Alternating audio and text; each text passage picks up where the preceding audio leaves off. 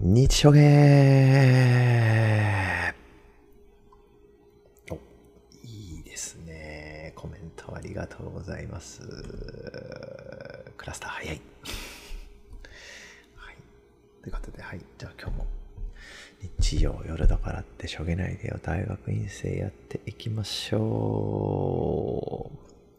今日はですね、はい。私事ではありますが、2週間ほど前に最新小説、博士が行くを出版することができました。パチパチパチパチ、拍手をよろしくお願いいたします。ありがとうございます。ありがとうございます。はい。こちらご利用方法ですね、博士が行くスペース Kindle で、えー検索してください。博士は漢字。博士が行く。博士だけ漢字ですね。で、Kindle はまあカタカナでも英語でも大丈夫です。え検索していただけると一番最初に出てくるので、ぜひぜひご利用ください。はい。まあ、どんな内容になっているかというとですね、はい、クラスターご参加の方は表紙見えてると思うんですが、表紙に、まあ、ピペットマンを持ってる、持って試験官に真面目に向かっている男の子がいますよね。まあ、彼が、まあ、実はヒロシという名前なんですね。そのヒロシが研究室に配属されて、まあ研究室に配属されるといろいろ困るんですよ。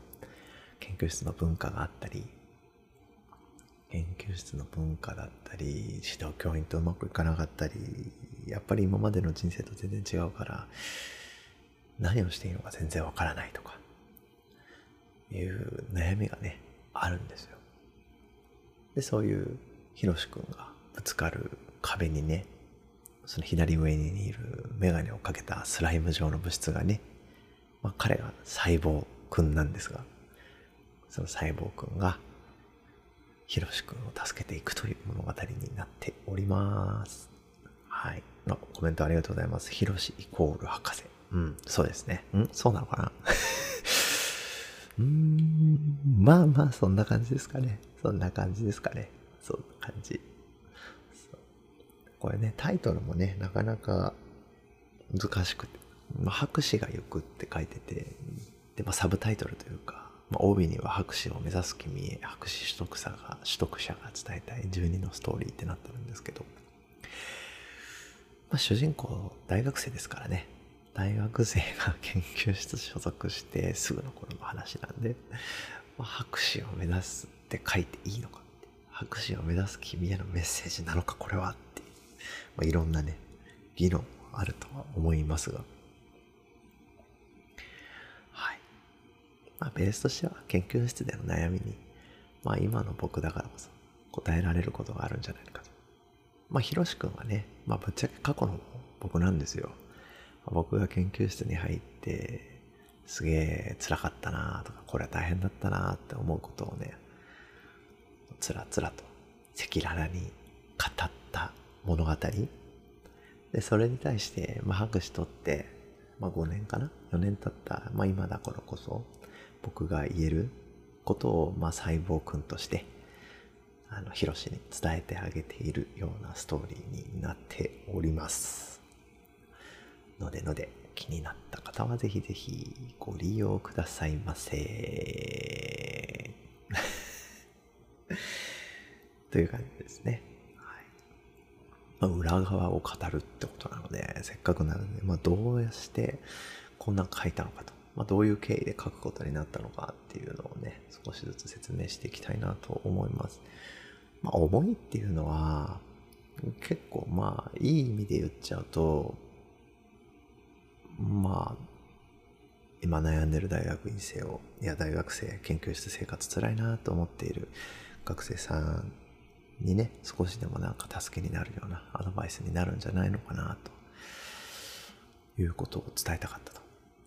で、伝えるならまあ、エッセイでいいんじゃないとなるんですけど、エッセイだと、まあ、つらつらとアドバイスを語っちゃうので、まあ、面白くはないなーって、すごい思ったんですよね。まあ、この、博士が行くの前に、まあ、2冊ほどエッセイ本出してるんですけど、エッセイ書いてると、まあ、つらつらとアドバイスをひたすら書いていくので、なんか面白みに書けるなと思って。まあ、ビジネスもそうじゃないですか。なんか必要なことだったり、成功者のマインドセットだったりをひたすらこう語ってくれるわけですけど。まあ面白いっちゃ面白いんですけど、まあ淡々としてるというか、読み終わった後、ああ、勉強になったなって思うけど、まあしばらくしたら覚えてないみたいなことがあるなと思ったんで、まあストーリー仕立てにして小説にしたら、ま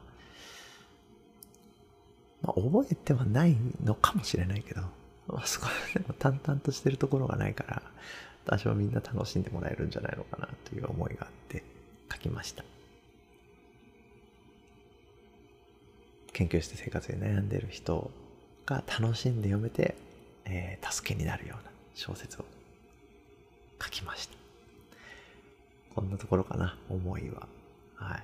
まあ、新次郎さん、コメントありがとうございます。広しが行くはい。もうあながち間違いじゃないですね。まあ、博士が行く。って書きつつ、まあ、広しが行くってまあ、間違いね。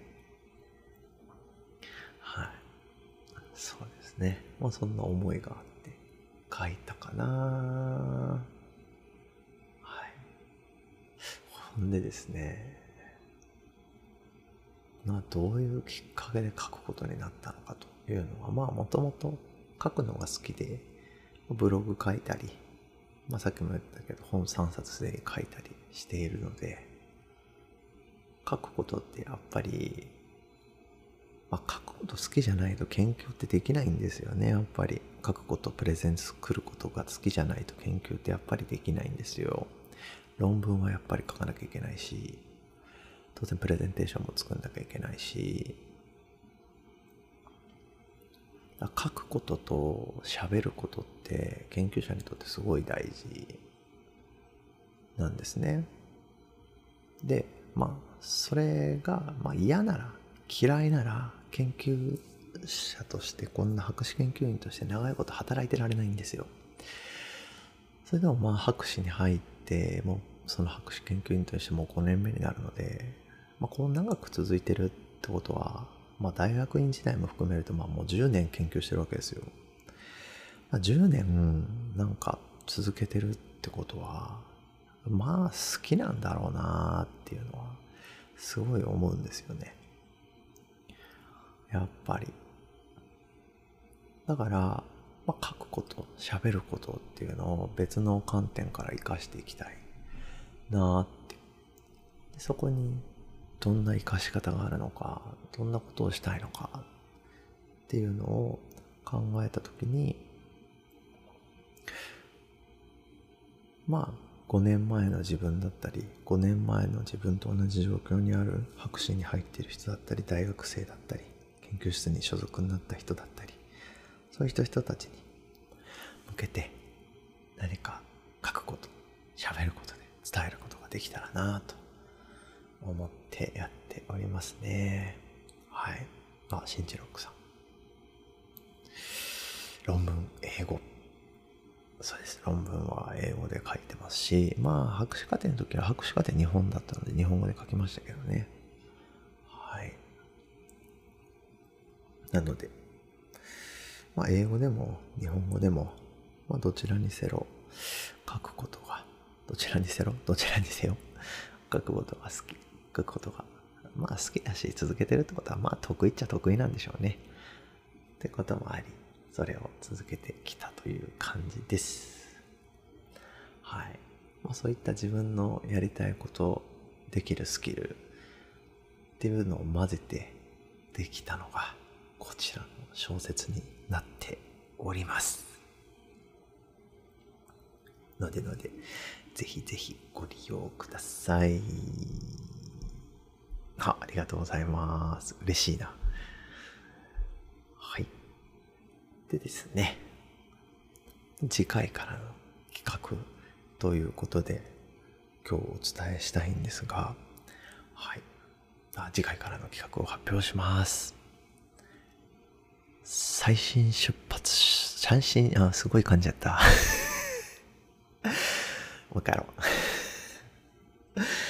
はい。最新小説出版記念拍手がゆく朗読スペシャル拍手ありがとうございます。はい。ということでね、次回から、はい、私、細胞が作った小説、朗読していきます。第1話から。順に6話、6話で朗読してまいります。で、朗読して、で、朗読したその内容、中身っていうのを解説していく、そういった日常芸に、まあ、しばらくしていこうかなと思います。なので、あの、まあ、小説購入してない方は、早めに購入して、えー、ぜひぜひ、この文章ってこんな感じで読めばいいんだと。こんな感じのテンションで二人とも話してるんだ。誰と誰が話してるんだっていうのをすごい感じてもらえたらなって思います。はい。あ、森野さん、こう、買いました。まだ読んでない。購入ありがとうございます。はい、ぜひぜひ次回までに、まあ1話だけでもね、読んでいただけるといいのかなと思います。あの、1話やって解説してっていうので、あの、ワンセットの日曜日にするので、はい。それであの、購入してくれた方にはですね、あの、最後に、えー、まあ、朗読全部まとめて、オーディオブックとして発売するんですけど、オーディオブックの方無料で差し上げますので、あの、購入した方は、まあ、おいおい、後々、えー、その、購入した領収書っていうのを、えー、見せてください。オーディオブックを無料でプレゼントいたします。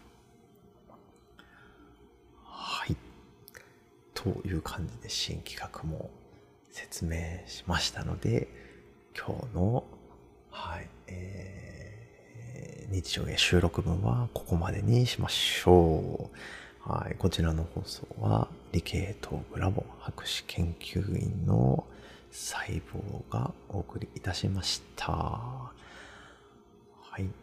最新小説、博士が行く、ぜひぜひ見てください。また、細胞の、えー、専門である細菌学に関するセミナーもやっておりますので、ぜひぜひ細菌学セミナー、理系トークラボで、えー、Google 検索してください。